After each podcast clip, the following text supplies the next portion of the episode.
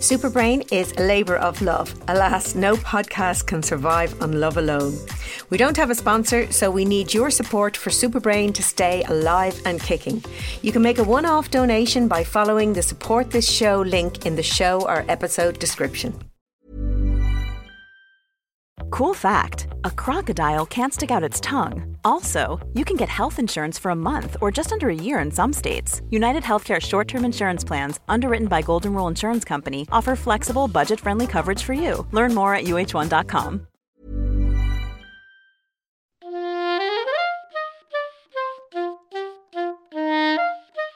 My name is Sabina Brennan, and you are listening to Superbrain the podcast for everyone with a brain.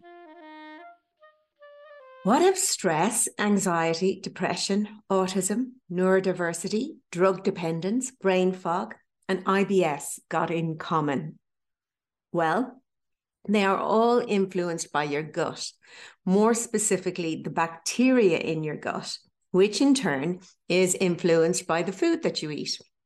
My guest today, Professor John Cryan, has spent decades researching the neurobiological basis of stress related neuropsychiatric disorders, including depression, anxiety, and drug dependence, with a key focus on understanding the interaction between brain, gut, and the microbiome and how it applies to stress and immune related disorders. Thank you so much for agreeing to be a, a, guest on Superbrain. And boy, you have a Superbrain after that list of uh, achievements and accolades and all the thing you've, things that you've done. You are a classic example of somebody who really maximizes their, their brain function. I'm fascinated by your work. I don't often have a scientist uh, on the show because I like to kind of just chat with people from, you know, a broad variety um, of, of life and spheres, spheres about surviving and thriving in life. But your work really caught my attention um, as someone who's fascinated by the human brain because you extend it, you know, to the gut, um, and you you're fascinated by the the gut, the brain, the microbiome, and how it actually impacts on our behavior, on our mental health, on our well being, and beyond. So, I, I, mean, first of all, I really kind of first came across the microbiome when I read your book. Um, uh, so perhaps you might kind of just yeah. start by explaining what it is. Sure. Um, and thank you, Sabina, for having me on. Um, no, uh, the microbiome is basically um, a catch-all phrase for, for the trillions of microbes. Predominantly, we, we focus on bacteria that we have in our gut. And like over the last two decades or so, people have began to really understand that these bact- bacteria can actually play a big role in um, helping our immune system develop and playing a role in shaping various uh, uh, organs and, and, systems within the body, and then um, also including the brain and so that was kind of how I, I I I'm a stress neurobiologist, and so I still see myself as interested in how stress is affecting the brain, but also how stress affects the body. And, and I'm mainly talking about chronic stress or or, or traumatic type stresses. And we showed um, um, many years ago that when in animals that when they were stressed early in life that one of the things that, that that happened to them was that it changed the composition of these microbes in their gut and that was kind of okay. That, you know, that was interesting. It could be an epiphenomenon. It could be other things. Um, but we so were what's interested. An, what's an epiphenomenon? So it could be just due an artifact. It could be due to okay. something else happening. Could you know? It, it may not. You know, like it, there, there, could be other things uh, that that are at play. And then we found a study that had been published. Um, you know, not in a big glamorous journal, but in a in a, in a, in a, in a, in a society journal uh, some years before, which showed that mice that grow up without microbes in their gut that they have an elevated stress response. Oh. Okay. So so so that was telling us that stress was being regulated by the microbes, and our newer data was then showing that microbes respond to stress. And then the next part of the puzzle was could we target these microbes or, or by giving uh, again and starting off in in in in in, in um, animal models could we give a specific strain of bacteria and show that it it uh, affected the stress response and indeed it could And so that kind of was the journey. That was kind of the starting point for me Okay. in getting excited about these microbes. And then what we did was we looked at the brains of these animals that grow up without microbes, and they are completely messed up. And so Okay. basically, it meant that for brain development, uh, you need appropriate microbes uh, in your gut. So, so now I, you know, we always had a, you know, going back to Hippocrates, we we always knew that that that, that the, the the gut was in in involved in uh, brain processes, but but now we have a kind of a new mechanism uh, for understanding these gut feelings and gut instincts that they may actually be driven by what's actually going on in the gut. And the next part of the puzzle for us then was how? How could microbes in the gut signal to the brain? And we did some studies again, starting off in animal studies, where we were very interested in what's known as the vagus nerve. Now, vagus comes from the same uh, origins in language as um, vagrant and vagabond. Uh, it means wandering. So this is a long wandering nerve that um, you know sends signals from our organs to our brain and from our brain to our organs. Um, it's the nerve that gets recruited uh, when any of your listeners do mindfulness. It- It's recruiting the, the, the, the vagus nerve to help us feel how we feel. And so we showed in our animal studies when we cut the vagus nerve, all of the effects of a specific bacteria were gone.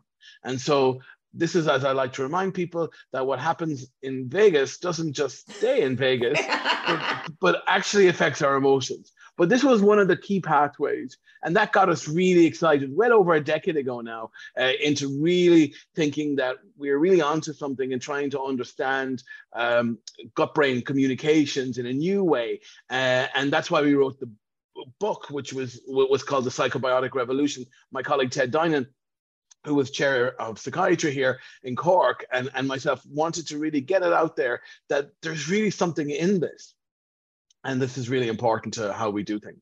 And I'm so glad you did get it out there because it is super important. Because, you know, as you said, you really are a stress neurobiologist, and stress is related to, you know, almost all of our, you know, acquired illnesses, for want of a better word, our lifestyle related illnesses. And and for any sort of uh you know any any chronic illness stress plays a role you know brain fog is something um you know that that that i work on so too is dementia so too is cognitive impairment or any kind of that and stress plays a critical role in it. Migraine neurological conditions stress mm. play, plays a plays a, a role in everything. So it's critical to understand it and to understand it in a way that we can do something about it in terms of uh, maybe what we can do uh, in terms of what we eat. I just want to backtrack a little bit. How can a mouse have no no microbiome? Ah, it's a great question. So, so um, we have a facility here in Cork called a germ-free facility, and basically these are mice that are that are delivered. So, so I'll, I'll even back up further. We get our microbes um, uh, as a kind of a birthday present from our mother on the day we're born, and so as we emerge through the birth canal, the mum's microbes are passed on to the infant. So and it's at birth. So it's not. It's not. So the infant is completely sterile, in, complete, in, in neutral. My neutral, for the most part, that's where the, the dogma is right now. There have been some reports, but it's very difficult because we're dealing with very low levels of of of, of um, mass, and it's hard to, de- detect what, what is contamination versus what is real. So most people I would say the vast majority of the community would uh, say that that we get our microbes on the day we're born as we emerge through the birth canal. Okay. And so and so so what what what um, uh, and, and, these these bacteria play a key role in, in informing uh, uh, various aspects of of, of immunology, especially in early life. And so it takes about four or five years before it starts to, to, to, to, assemble completely and is influenced by a variety of factors. And we can come back to that later. What are these kind of factors in early life that, that can influence this? Um, so um, into in, in our mouse models, we, we can actually keep a person completely sterile in a germ-free facility so they don't get exposed to any bacteria at all. They're delivered by uh, cesarean section, and and then they're they're just complete completely sterile, and so that that we can do. There's no real human translation, with maybe the exception being the boy in the bubble that Paul Simon sang about in the 1980s. Yeah. You know, and like, what about like, what about a baby that is delivered by cesarean? Ah, yeah, yeah. So a baby that's delivered by, by cesarean, we, and we've worked on this, is that they ha- they start to accumulate the the microbes from the skin and from the hospital environment okay. uh, early on, and they have a very different yeah, because um, they're not uh, born into a sterile, but it, it's uh, it's bacteria from the environment as environment, from the mother. Mother, you know, and so evolution has has has allowed that the mom's microbes change over pregnancy to be handed over as kind, you know, to, uh, and so it, it's like a, a relay race. And in, in and what happens in C-section is the baton gets dropped. So this is yeah. one of li- life's relay races. And we we showed in a study that we just published this year that when we stratified um, I was going to say normal, but Cork medical students based on their based on their based on their mode of delivery. So we took a group yeah. of those born by C-section and those born by uh, uh, normal vaginal delivery, and most people know uh, which yeah. method there were there were and um, and then we brought them into the lab and we had very good ethical ways of stressing people in the lab uh, by making them do a public um, um, speech yeah. uh, and some tricky um, mathematical tests that they're not aware of and you can get a really good stress response and those that were born by c-section they actually had uh, an elevated immune and psychological response to this acute stressor Right. And that was kind, that was kind of nice. But an acute stress is important. But I was also interested in well, what about chronic stress? Because that's yeah, more interesting. Their vulnerability to chronic, see, stress. chronic stress. Yeah, so because you could argue that a heightened acute stress response is actually adaptable. Well, it could be. It could be. You know, so, whereas it's yeah. the the chronic stress response can be maladaptive. And, well, and I that, suppose the other can be, you know, if it's if it's an inappropriate acute response, it's maladaptive. That, and that's kind of what we wanted to get at. And so we then were thinking about how do we do this in an ethical fashion you know? Yeah. And so that's what's good about being an educator in that we subject our students to exams all the time. And so we can measure how the students respond over the examination period. And we found that those born by c-section had again an elevated um, immune and psychological um, uh, response to this chronic stressful wow. experience and and that was that was kind of cool because you know it was the Cohen's perceived stress scale and the, the, the effects were, were, were quite significant now it's all relative you know like you know uh, I you know c-section is a life-saving surgical intervention yes. and and yes. you know we don't want to be anyways blaming moms or anyone feeling guilty uh, about it yes. but it's just but yes. it's just it's just that it's important and then in our animal studies we've done more work where we've looked at this and if we put microbes back into the animals that were born by c-section we could actually recover the the, the, the enduring effects so they don't develop these long-term changes in their stress response or in, in brain and whatever else so one of the things we're working on now is thinking of you know could we come up with solutions that could be offered to moms that have to have c-sections for whatever practical or, or medical reasons yeah. could we de- could we develop strategies of of getting bacteria back in there early on? And so there's a lot of activity in that. So obviously there's a he- healthy microbiome and a not so healthy microbiome, um, uh, which we can talk about a bit more. But I'm thinking about a mom. So you're talking comparing, you know, those born by C-section and those born uh, uh, naturally through the vaginal canal. Um, but does it does it matter? And uh, well, there's no way, I suppose, of testing that in hindsight. But uh, assuming though, some some mothers will have more healthy. Yeah, yeah, yeah, yeah. And so, so, so the studies again largely out of animal models where they've looked at the impact of stress on the mums, so stress during pregnancy on the mums bacteria, and showing that that could pass on maybe not the best mi- microbes. Yeah. Uh, you know, you know, and so so there may be times where you a C-section might be the best option. Yeah. Uh, like perhaps in gestational diabetes or other areas like that. So so the, the jury's out, but it is it is interesting that you know something that can happen way back at birth can help program uh, the systems in the body to be more sensitive uh, later on. Uh, oh, absolutely. Overall. I mean, this is fascinating. I'll never get on to half the stuff I want to talk about. So we often hear that the gut is the second brain. So why is that? Like why does it get that that name as the second yeah brain? because because you know people don't realize is that we have a whole nervous system called the enteric nervous system within our gut. And this enteric nervous system there's more neurons in it than there is in neurons of the nerve cells. So there's more nerve cells than there is in the spinal cord. And it's able to do a lot of things and keeps our not only keeps our digestive function happy, but it also communicates back with the vagus nerve and up to the brain. So, you know, and it's startling that, you know, what we're beginning to realize is that some of the symptoms of certain diseases, the first signs can happen in the gut like often Parkinson's disease, for example, some of the first signs of that come from the second brain in terms of constipation uh, okay. emerging uh, uh, uh up front. And now there's a growing literature showing that it may actually begin in the gut, and, and some of these misfolded proteins travel up to the brain from the gut. And so the, the gut is, is, is, is way more sophisticated than people have given it uh, um, uh, credit, for. credit for at all. And then we're interested also in, in, in disorders disorders like irritable bowel syndrome. Yeah. Uh, IBS, it's, it's a very unloved disorder. Uh, you oft, you study other unloved disorders, uh, Sabina, but this yeah. is another one, um, but very common and much more common in So in what's women. the difference? Because uh, talk about that, because I think sometimes people, so there's irritable bowel syndrome and then there's irritable bowel disease, and they are two inflammatory, two, inflammatory, inflammatory bowel, disease. Bowel disease they're, yeah. they're, they're yeah. two different things. Very but different. I think I, I, certainly would have had IBS, which is yeah. irritable bowel, irritable bowel syndrome. syndrome.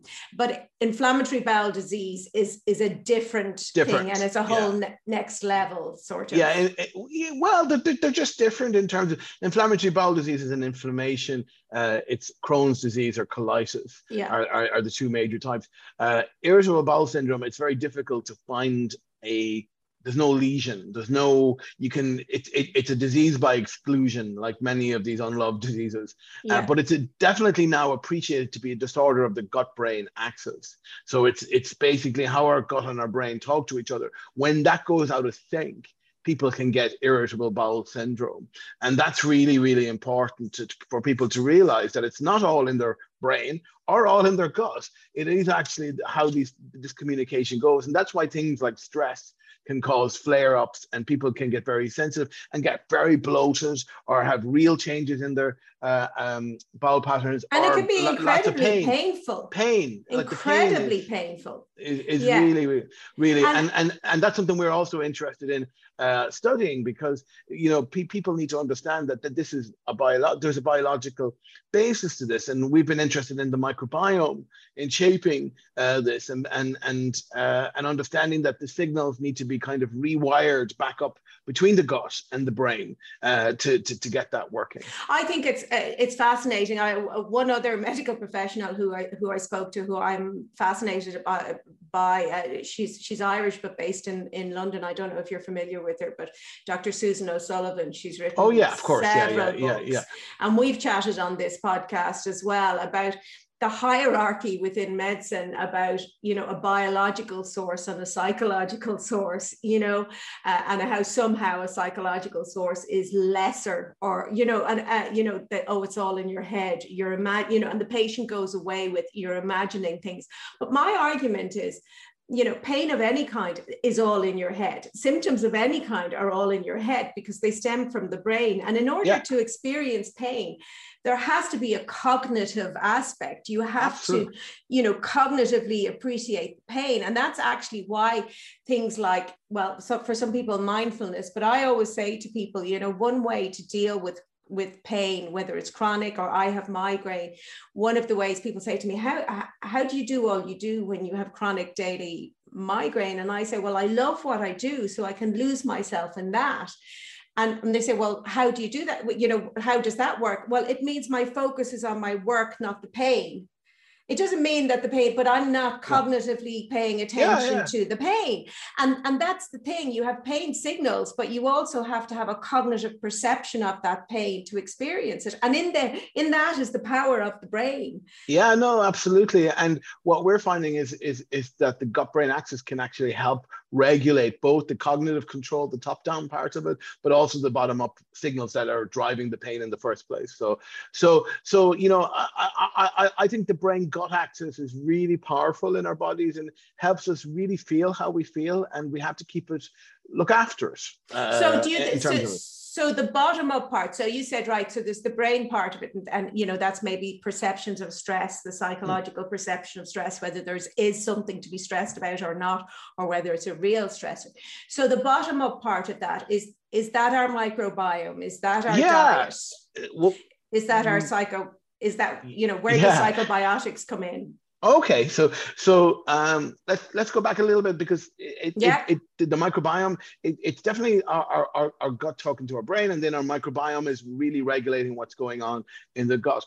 And and the important thing to think about our microbiome is I like to remind people it's like a little factory. It produces all so and we get obsessed about the the bacteria that are there, but it, it's actually not as much about the bacteria that are there, but what they're doing. And what they do is produce lots of chemicals that our bodies couldn't produce otherwise.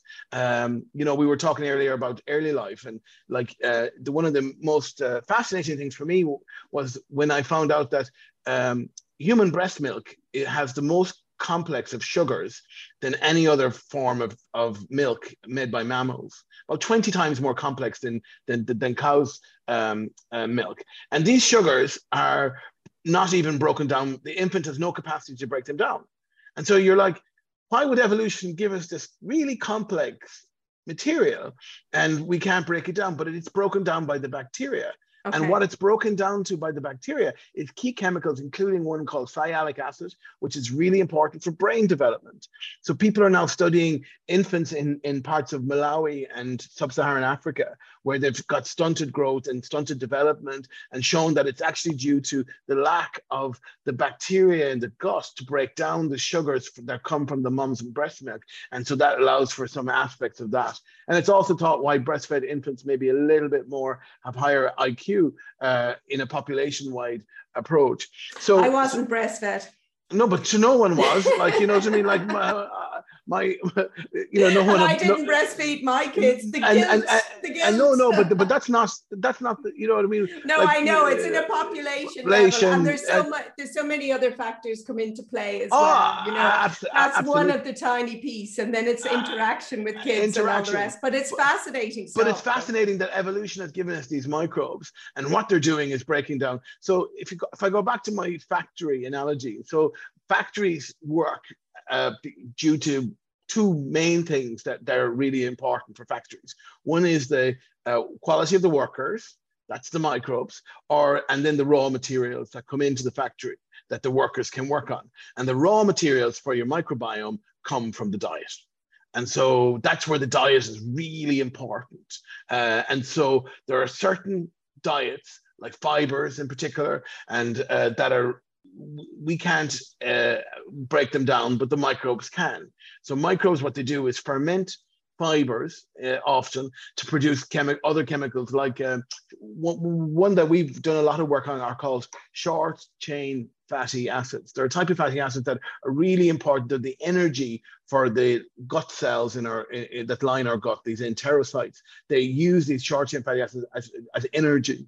Um, and more recently, uh, groups have shown, including our own group, that they're really important for not only the gut barrier function, which is really important in, in terms of maintaining uh, normal immune function, but also the blood-brain barrier. Uh, that you know, having these chemicals, if you change the levels of the chemicals, you can change uh, how our blood-brain barrier works. And, and, and the, the blood-brain barrier is really important because the brain is very vulnerable to toxins. And this exactly. blood-brain barrier acts like a border that only lets very important and very particular sized you know molecules yeah. through and yeah. it blocks anything that could be dangerous to to your brain so if the integrity of that blood brain barrier is damaged in any way your brain is at risk it's, so it's very it's, important it's, that it's kept healthy and it's really the fortress uh, aspect and and so the discovery that they that chemicals broken down from from by microbes from what you eat could influence that. Then just really and and we know this also all the way into old age and especially in alzheimer's disease and, and aging we see that, that, that things start to go wrong the fortress starts to crumble uh, and we need to look at ways to, to keep it. But diet is the real key factor in all aspects of gut brain signaling because it, it regulates what these microbes are doing. And um, I'm going to go before we go. I do want to talk about you know a healthy gut diet, but I'm also interested in. I'm sure our listeners are. So, um, you say, I mean, I, as I recall from reading the book, you know, not actually let's backtrack as well we keep seem to, to backtrack i love in the book how you kind of describe and you explain how we have this it's a sort of a symbiosis and and um, you talk about us uh, humans as a sort of a hybrid. We, yeah. Do you kind of explain that a little bit? yeah. bit? It's what, kind what, of creepy. I know when I read it, it kind of made me feel a bit creepy, but it's kind of fascinating too. Well, it, it, it all goes back. I, I, I always like to put things in uh, an evolutionary context. Yes, I do too. Just, just, that's the way I feel about human behavior or anything that happens. You just said it about the milk. Mm. My feeling is I don't believe there's anything such as a bad behavior. You know, often people mm. label things as a bad behavior or, you know, a good behavior. For me, behaviors evolved because they serve some sort of purpose. purpose, you may yeah. be using it in the wrong time and therefore it mightn't have the right result. But something like anger has evolved because it serves a purpose. If yeah. you use it at the wrong point in time against the wrong person or in the wrong way, maybe that's wrong. But anger itself isn't bad yeah. You know it yeah. serves a purpose. No i totally agree. And and uh, so we've Sorry, we've uh, but on an evolutionary perspective it's really worth reminding ourselves that we are actually living in a microbial world. Yeah. Uh, microbes were here long before humans. And so you know we the, the powerhouses of our cells the, the, the organelle in ourselves that that that you know gives us all energy is called the mitochondria. Well the mitochondria is just a microbe that got lost it was actually a bacteria that got lost. lost into the cell. And and and so we've evolved and and and like it's people, the powerhouse. It's the yeah, generator yeah, yeah yeah yeah yeah. It's a microbe originally. Wow. you know so a single cell organelle um but anyway um and so there's never been a time where the brain has existed uh, across evolution without microbial signals. And so that's one of the things that we've been really interested in is trying to understand the basis of this, um, and that we are a, a, a, a, combination of both our genes from our uh, human genes, but also our microbial genes. And if you looked at it, uh, we are more than 99% microbial in terms of genes. Yeah, all of the money that all of the money that medicine has spent on the Human Genome Project is for one percent of our genes. We have more microbial cells than we do human cells. And There's so, a call for more investment in, in into research on, yeah, on microbial. Genes. Well, well, it's it's just it, it you know for me it's it's really important. And so in um in a in a, in a study a paper some years ago, together with uh, a zoologist colleague here, John Quinn, and and uh, an evolutionary um, microbiologist uh, in the U.S. We I because one of the things that we found going back to these germ-free mice, one of the things we kept finding was the social brain was very sensitive to these disturbances in the microbiome. So if you okay. so so so so that was really remarkable to me was that if if you um if you you know to grow up without microbes in your mouse you don't have normal social interactions so when we started looking across the animal kingdom whether it was bumblebees in a hive or um, baboons in the wild, there's a, a, growing evidence that if you start to change social structures, uh, that you change the microbiome, and that if you change the microbiome by whatever means, by diet or other or, or other means, structures. you change social structures. So just think over the last three years of lockdowns where we've changed the microbiome yeah. by being very hygienic and really changed you know how we respond to things. And we changed social structure yeah. by, by you know lockdowns. What have we done to this gut brain signaling? But I, also what's fascinating in that regard as well is if you go back to and i won't try and say her name the brazilian neuroscientist who actually counted how many neurons we have in the brain by making brain soup Suzana yeah. Anyway she is a brazilian name but um her whole argument is um, that you know fire, cooking food, yeah. is what accelerated human evolution uh, uh, because it allowed us time to be more social mm. you know and the time that you know an ape uh, you know has to spend munching food 10 hours a day fire freed up and released energy that we could consume in minutes that we that we say had saved all these hours having to masticate chew food. We now could spend time talking to each other learn you know learning language showing each other how to do things. So the social brain developed our neocortex developed and, all because of food. And then obviously our gut biome changed because we're yeah. eating cooked food. Absolutely. That's fascinating and it's all connected. And that's the thing you know Sabina, it's all connected. And so it, it's really understanding that that that piece uh, is really important for for for framing. Because people say to me god john are you why are you if you're really interested in neurobiology of emotions why are you so fixated on the gut? Oh, but no, like, I think that's fascinating. Uh, but it is really you know that it's not just phrases like you know the gut feelings and the gutsy moves and the gutters for disappointment, but actually there is an, an underlying biology to this. Oh no, of course there is, and I talk about the gut feeling because a lot of people trust their gut feeling over, mm.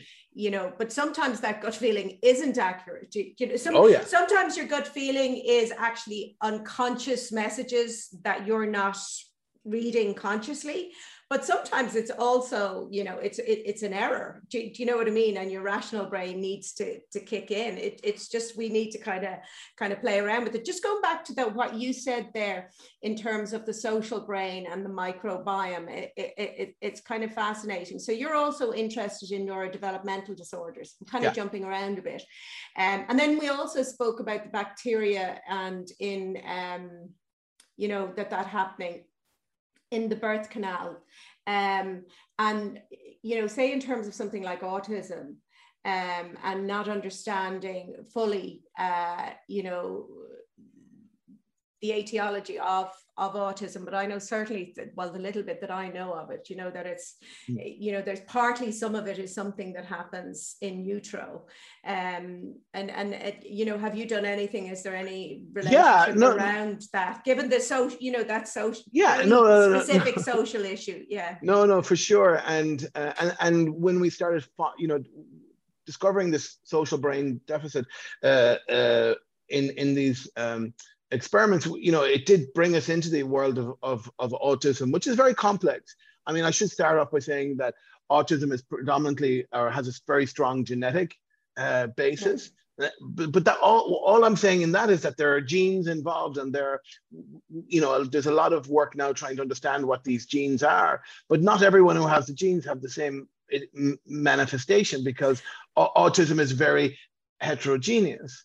And and the incidence has increased dramatically in terms of detection and and everything. So so the question and i think is, a lot of people don't understand necessarily uh, uh, i mean there's there's i think there still persists a misconception that if something is genetic, it's fixed. Yeah. But genes switch on and off, and environment switches genes on and off, and and you know factors and you know like upbringing and and you know uh, so many factors can switch genes on and off. So genetic doesn't mean you know definitely inherited.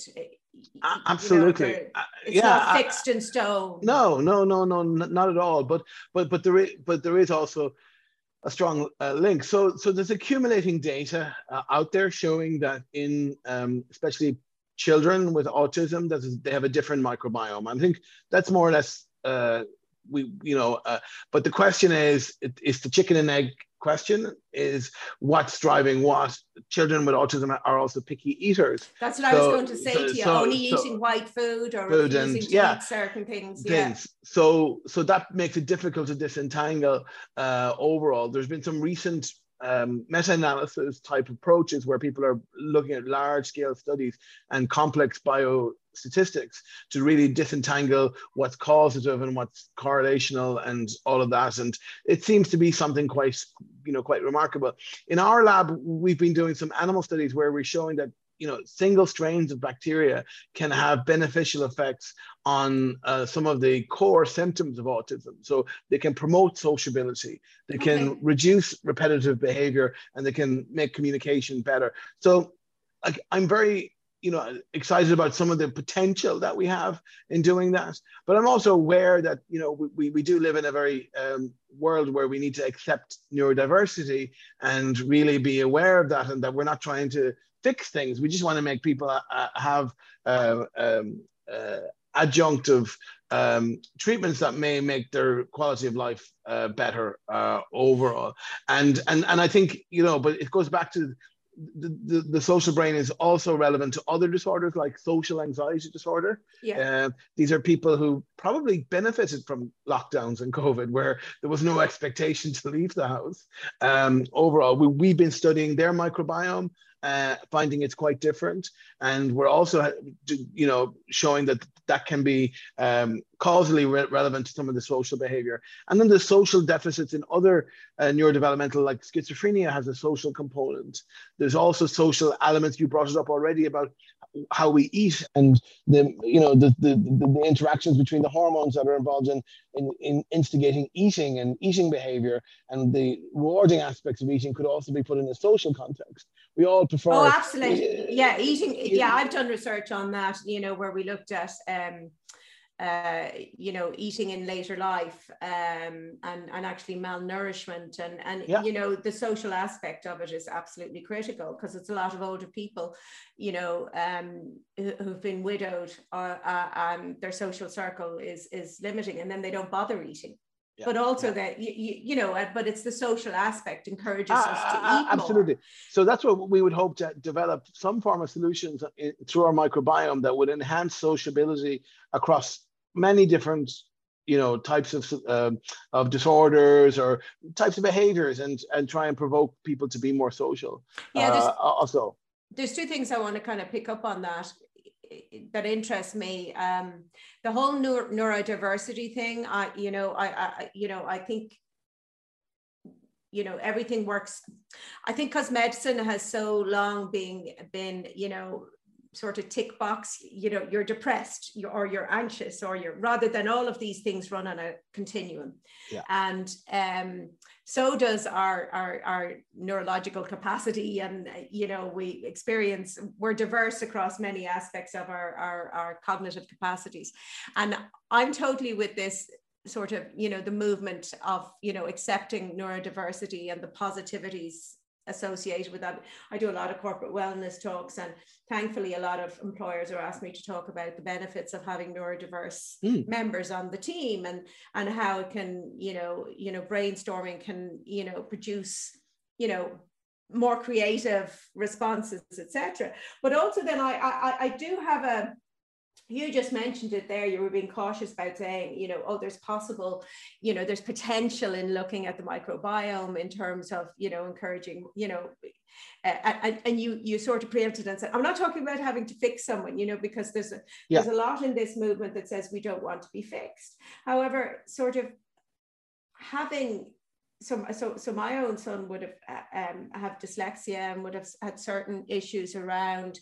Would have terrible trouble uh, um, as a child, and I, I, suppose some of it persists in uh, distinguishing facial expressions, mm. um, and also as a consequence. And I think a lot of kids with any of those kind of learning uh, uh, challenges um, uh, they naturally are anxious because the world is mm. is is very hard for them to understand because they don't they can't read those social signals they can't yeah. read a lot of them and it, it's very challenging uh, and I mean he studied biochemistry and immunology and then he went on and studied medicine and very proud of him doing all that with all those challenges but I know for sure he would have taken a fix rather than having to to do all those things you know with all those challenges do, do you know what yeah. I mean? So, yeah, yeah. You know, I, I think there's plenty out there who, who would rather, you know, have have less of the diversity and more of the i'd rather a little bit more uh, you know seeing things as other people uh, sure and, and, and, and, so i think you can do both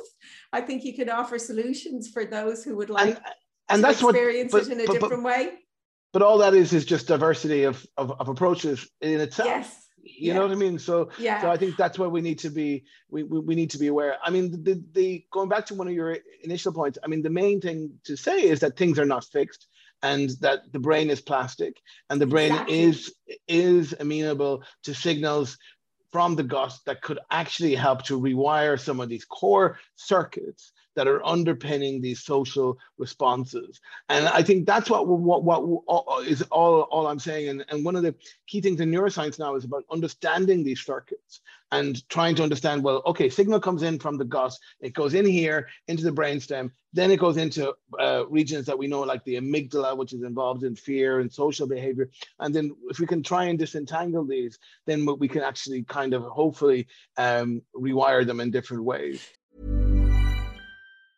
Mom deserves the best, and there's no better place to shop for Mother's Day than Whole Foods Market. They're your destination for unbeatable savings, from premium gifts to show-stopping flowers and irresistible desserts. Start by saving 33% with Prime on all body care and candles. Then get a 15-stem bunch of tulips for just $9.99 each with Prime. Round out Mom's menu with festive rosé, irresistible berry chantilly cake, and more special treats. Come celebrate Mother's Day at Whole Foods Market. If you're struggling to lose weight, you've probably heard about weight loss medications like Wegovy or Zepbound, and you might be wondering if they're right for you.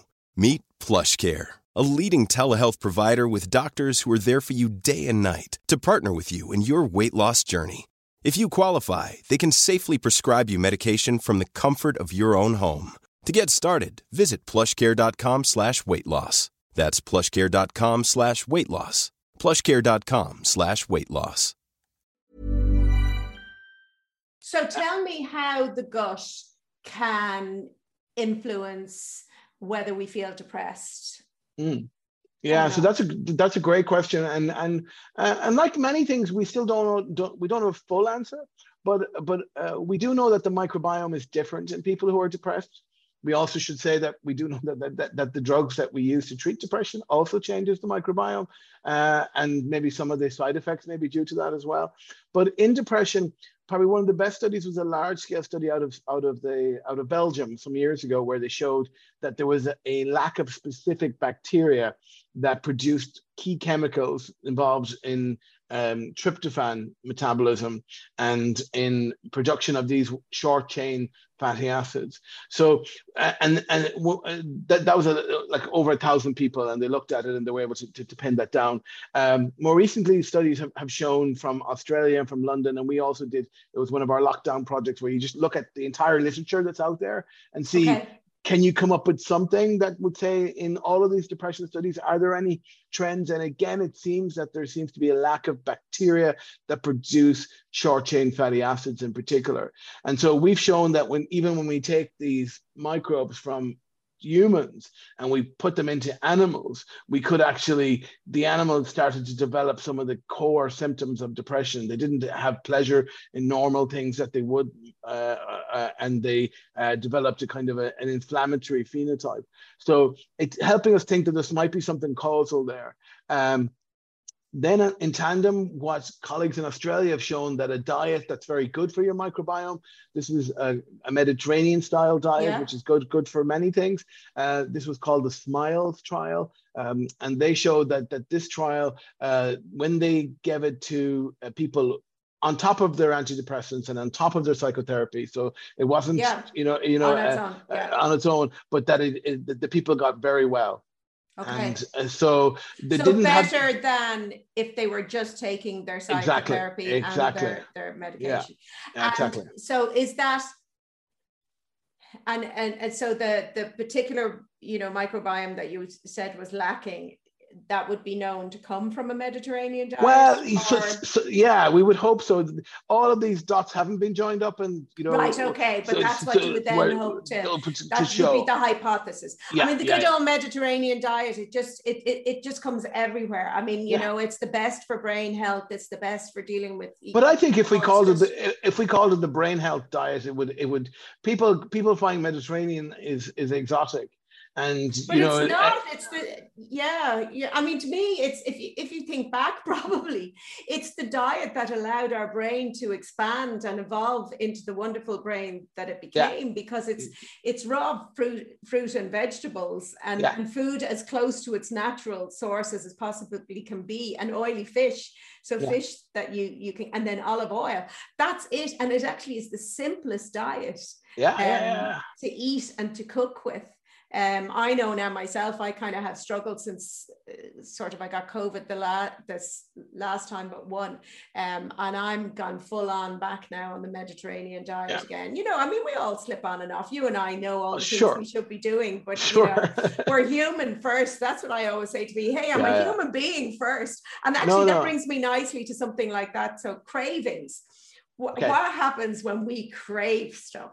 What has the yeah. microbiome got to do? Well, you know, I, I, it's again some of the some of the studies have come from animal source of even studies in fruit flies have shown that if you change the microbiome of fruit flies, they crave completely different uh, foods. So they usually like a protein rich diet and then when the microbiome was changed they, they, they no longer had this preference for protein and so again the data is only emerging but you know maybe some of the uh, reward pathways in the brain are also sensitive to the microbiome. Like, you know, we showed that we could attenuate how uh, animals respond to cocaine based on on their uh, their microbiome levels in their gut. So right. again, again, you know, that's a really extreme uh, circumstance. But what food cravings are, uh, are is basically the wanting aspects, you know, the uh, uh, uh, uh, of our brain looking for rewarding processes. And so we would we, we there's a lot of accumulating data to say that the dopamine pathways in the brain that are underpinning that and the cognitive control of that, which is the impulsive aspects, yeah. are also sensitive to microbial signals. So then that brings me kind of around. So obviously, you know, the dopamine pathway, the reward pathways, the pleasure pathway, they're all linked to motivation to engage in an activity again. Yeah. And when you're talking about something that uh, involves alcohol or other drugs, you can then ultimately end up with an, an, an addiction or you know substance use misuse disorder yeah. or use disorder or whatever so then if you take that down to a teenage brain where the frontal lobes are not yet formed so there's minimal capacity for overriding those yeah. you know more immediate urges on top of that the teenage brain the emotional brain in a teenage brain um the the dopamine, the, dopamine, the reward pathways in a, in a teenage brain are heightened. They're actually primed to seek novelty and reward and pleasure which makes sense because you know they're training to be adults so they need as much novelty and experience so that they can learn about the world, um, which is why I say they need parents to be their frontal lobes rather yeah. than to be just let run away with it. They actually need adults to be their frontal lobes, but it makes them particularly vulnerable to alcohol and yeah. other substances. No. So could their diet help in some way? To well, it's, it's, a great question. We've just done a study on alcohol binge drinking um, in, yeah. in a young population and looked at the microbiome and it was quite different. And we were able to link it to some inhibitory control mechanisms that seem to be gone wrong uh, overall. And so I was encouraging. Was that in adults or in? Uh, it, it, was it was uh, post teen, but we would so. So young adults still. Young adults under over, twenty five, so still under twenty five. So, so, so still, still developing frontal lobes. Absolutely, and so so uh, for ethical reasons, we had to we wanted to, to focus on on over 18s uh, in this study, yeah. but uh, but they were young and um, and we're very interested in this extended adolescent period anyway because yeah, because technically it, it, that is adolescence up till 25 from a, a pure yeah, developmental. developmental. Although try and tell a 24 year old no, no, adolescent. No. but but but but but we did find that there seemed to be a link towards when we did some behavioral tasks linked to inhibition that we could correlate the changes in the microbiome with, with, with that and so i suggested you know we at the time i remember suggesting to my the researcher in my team and she's now uh, gone moved to belgium and she's really talented psychologist and and i said well could we come up with a, a what i call a prebiotic or a diet that yeah. you could that you could you know uh, probably uh, prevent some of the damaging effects of of alcohol on the microbiome that yeah. would then feed onto the inhibition and and so you know and and and, and it's something now that she's exploring uh, because it, it could now yeah. it's difficult. It's difficult because the messaging would need to be inter- interesting because you can't say, you know, take this diet and go out and binge drink. Uh, no, you know, no, no, no, You know, no, yeah. But, but if they're going to go and binge drink anyway, maybe it may have a less effect. Yeah, brain, yeah, it's interesting. It's but, interesting. But, but, again, everything is connected, to Sabina, and I guess that's where we're, you know, that's where we're we're, we're, we're going. That's where we're at. Yeah, exactly. and, and people are people have also studied the social aspects of drinking and the microbiome and driving the social behavior as well. So that's all connected yeah, back to where it, we started. It's fascinating. From. And then immune-related disorders is something that kind of um, it, it, it, it interests me, uh, you know, because so many autoimmune disorders sure. have brain fog as a as a symptom, you know, the impact on cognitive functioning, possibly, and I think this is related to long COVID also, possibly because then, you know, there's related to inflammation and the inflammation may impact uh, on the brain cell communication either through damage or just you know cell death even but are, yeah. just interfering with the communication. No so, absolutely. We used to think the brain was immune privileged but we now know that that the immune system is really important regulator of brain function. And w- what regulates our immune system it's our microbiome. Yeah. Uh, microbiome is, especially in the gut microbiome, is one of the greatest regulator we have of our immune system, and therefore is implicated in everything that the immune system plays a role in. And where the collateral effects can be when when the immune system is under attack and it starts to to mount a response, it can have these collateral uh, effects on brain function that can lead to uh, cognitive changes and neuroinflammation. Um, and depending on where that happens across the lifespan, whether it's in early life or in aging, it can have really pernicious effects. Mm-hmm, mm-hmm. And can the microbiome help protect against, or can it play a role in when the immune response goes out of whack and becomes a, an autoimmune response? Yeah, well, in, in, in a lot of studies working on, on autoimmunity, in both in the context of uh, inflammatory bowel diseases, uh, multiple sclerosis, uh, and various arthritic conditions. You know, Rheumatoid overall, arthritis. Or, yeah, yeah. So what we've been more interested in is is looking at. Um, so, for example, in in middle age is a time window that I'm quite interested in, as you can imagine.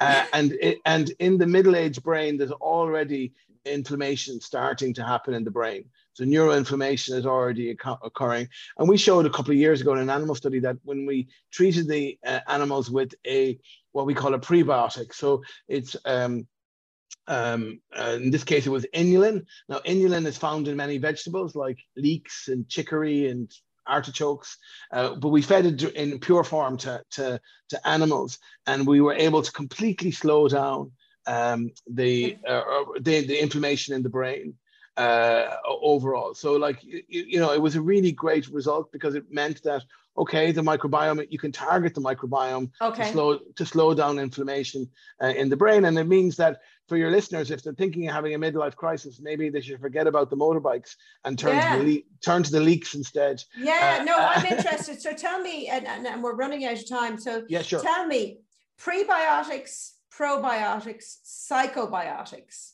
Yeah. Um, because I'm interested also, just even personally myself, you know, in reducing in inflammation in my body and also histamine. For me, I have an overactive histamine response. Do you, do you know what I mean? I'm in a, yeah. like I constantly get what you call that um, allergy. Not yeah, not even just allergy, but con- uh, particularly actually a COVID again. This mad itch all the time. Um, oh, but yeah, I also yeah. would have other, you know, rhinitis and you know all things that are you know overactive histamine. So t- taking antihistamines, but antihistamines impact on your cognitive functioning or can, you know, they operate on your CNS. So again, so, I'm interested in a diet that can help balance out, you know, help well, control inflammation and yeah. So, so, and those. So, he, so I've asked you two questions there, sort of pre, pro, sure. and psychobiotics, and then okay, pre, pro, yeah. So, so, so, um, probiotics are live, uh, live microorganisms taken in adequate amounts that confer a health benefit. So the last part is the bit of the is is the sting in the tail because that confer a health benefit. To prove that something confers a health benefit, you have to have done clinical trials or human trials of some sort.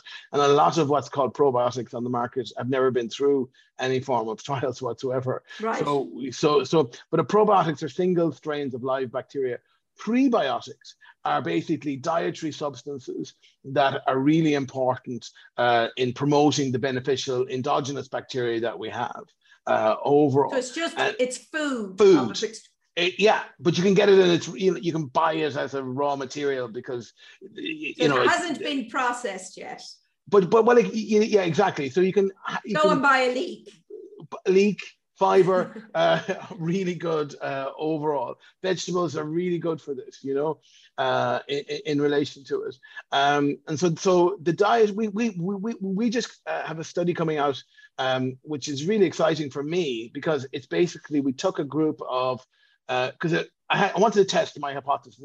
So everything that I was doing was leading up to that. We should be able to get a diet, and I call it a psychobiotic diet. So it's a Okay. diet that's good for your mental health through Yes. your bacteria. So really ramping up fiber intake in, in the diet, really ramping up um, fermented foods in the diet. Okay. These are your yogurts, your for kefirs, your kombuchas, your kimchi, miso, like sauerkrauts, all of these things that are really and will good. you tell me also what you would list as fiber, healthy fiber? well, like- Would it be like- from vegetables or a lot of it is from vegetables, uh, but also cer- certain grains uh, as well. You know, But would you go for the the grains before they're processed and or would you say buy whole grain bread or do, do you know what I mean? Because I think there's a lot of confusion out there in terms of getting Yeah. fiber in your diet. Well, there's different types of fibers and resistant and non-resistant starches and ones that have different functions overall. But and there's also a lot of people who can't tolerate fiber. Yeah. Like if you if you have inflammatory you know, bowel disease, you, you, you, you know, so it's about getting the sweet spot of tolerability uh, overall. And so people who are on, let's say, um, uh, certain diets for IBS, they don't tolerate fibers very well. Some of them. So like you know, it's it's it's really about. But, but for this study, we just said ramp up your fiber. You know, Okay. as much to, to what you can find comfortable you and what you tolerate, can yeah. to- tolerate. And we did it for one month. So we took people who were stress sensitive and had low fiber in their diet already. Our student population was a great resource Yeah, for yeah, yeah. Uh, and in one month, Hot noodles don't tend to be a healthy No. so, it- but in one month, a four weeks, we were able, it, it- it's a study of 45 people, we were able to completely change their stress response. wow. And, and their sleep quality improved, their depression scores were better, uh, like across the board, uh, their overall health and well-being. Now, the ironic thing is when we looked at the microbiome, it didn't change that much. So what we did was we actually fed the microbiome rather than Okay. change it. So by just feeding it with the fibers and the fermented foods and everything else that we were giving it, it was able to, to, to have this really important uh, effect. And, so it's the and- fermented foods is what's more new to me because we all have heard about the high fiber and the Yeah. Mediterranean diet, but a Mediterranean diet by definition wouldn't really have fermented foods. Well, it depends what parts of the, like Would you're it? in. uh, It depends if you're in parts of, of Greece or you know Okay. places that would have a culture. We just don't have a culture in Ireland really of Of fermented the foods. fermented foods. And really, fermented foods are, are, you know, people often think they're that they're for middle class people do going to, uh, um, you know, expensive food stores. No, like the, the great thing about fermented foods is you can make them yourself at home, and they co- and they cost very little. Like I take uh, kefir, which is uh, milk kefir, which is cost the the the, the, the this. All it costs is the milk that you use in it, and it's a great fermented food. I, I, you know, it's really you can I can tell when I haven't taken it. It's really good. You know, you feel good taking it every day, and and it's just basically a, a clump of bacteria, and and it grows. It's, and you you basically put your milk into it, and it ferments the milk, and overnight, and you have it the next day, and it's great. Okay. And And, does it and, and tastes good.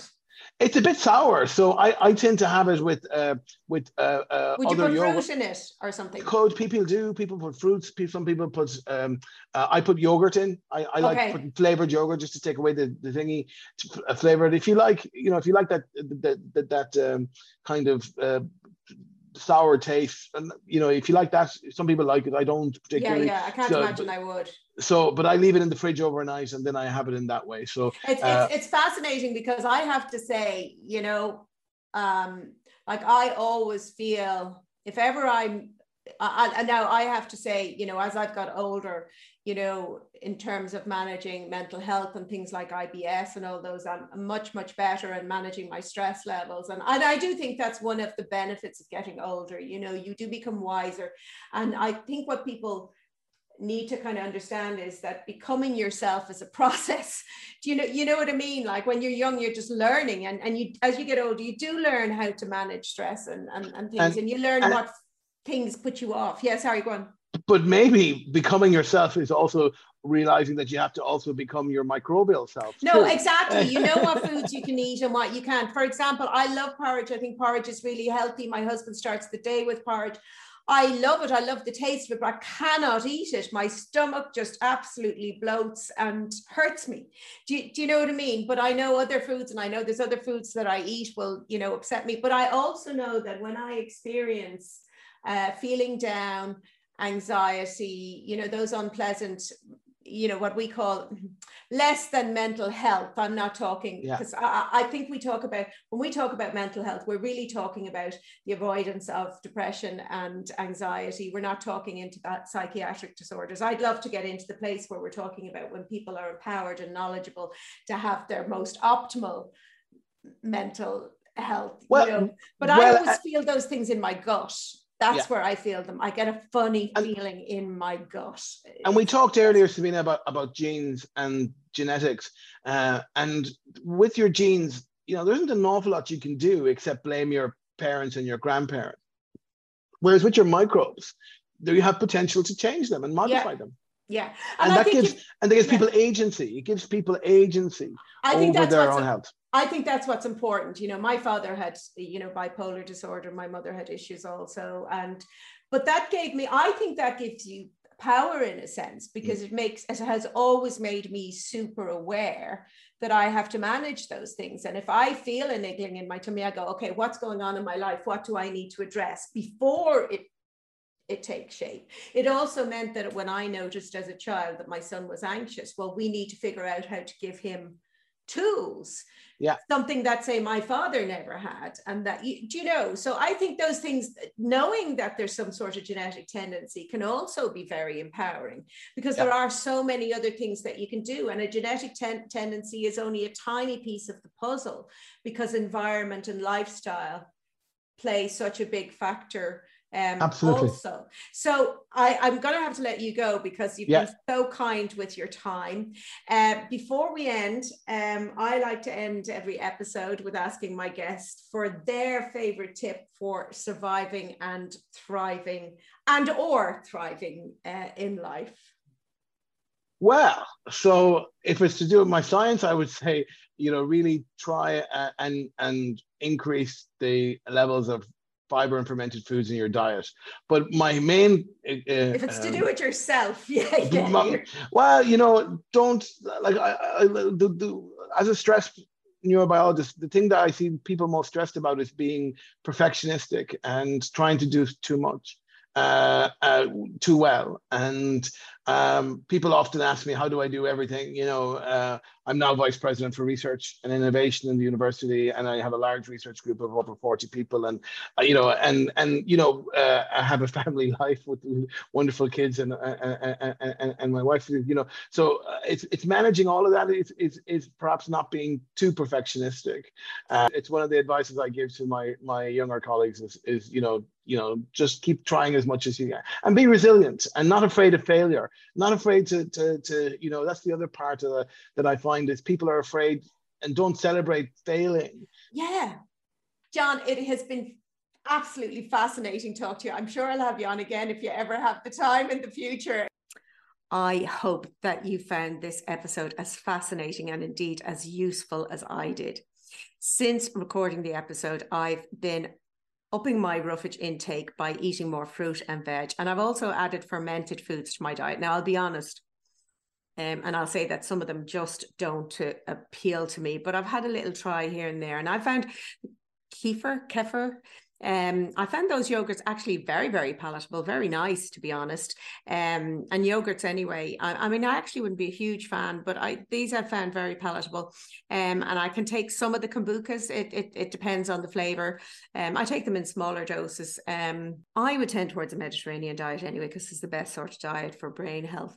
Um, but I'm human, and you know, every now and then the processed foods um, slip back in. Uh, you get a bit lazy. The white processed foods come in. You're tired, and you'll throw on a, you know, a pot of pasta that takes like two minutes to cook, and you'll slap some butter on it and some chilies on top, and you know, there you go. You have a satisfying meal, and there's no fruit veg on it, and it's white flour, and and and you know uh, it's easy to fall back into that but um after talking to john i kind of decided i'm kind of pushing those out again. And actually, that combined with the upping the roughage intake with the fruit and veg and the fermented foods, I have to say, um, I have noticed uh, that my head feels a lot clearer.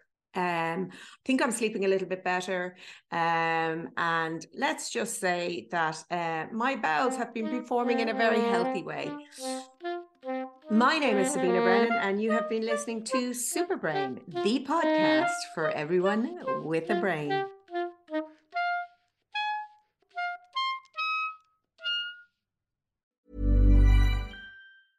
Normally, being a little extra might be a bit much, but not when it comes to healthcare. That's why United Healthcare's Health Protector Guard fixed indemnity insurance plans, underwritten by Golden Rule Insurance Company, supplement your primary plan so you manage out of pocket costs. Learn more at uhone.com.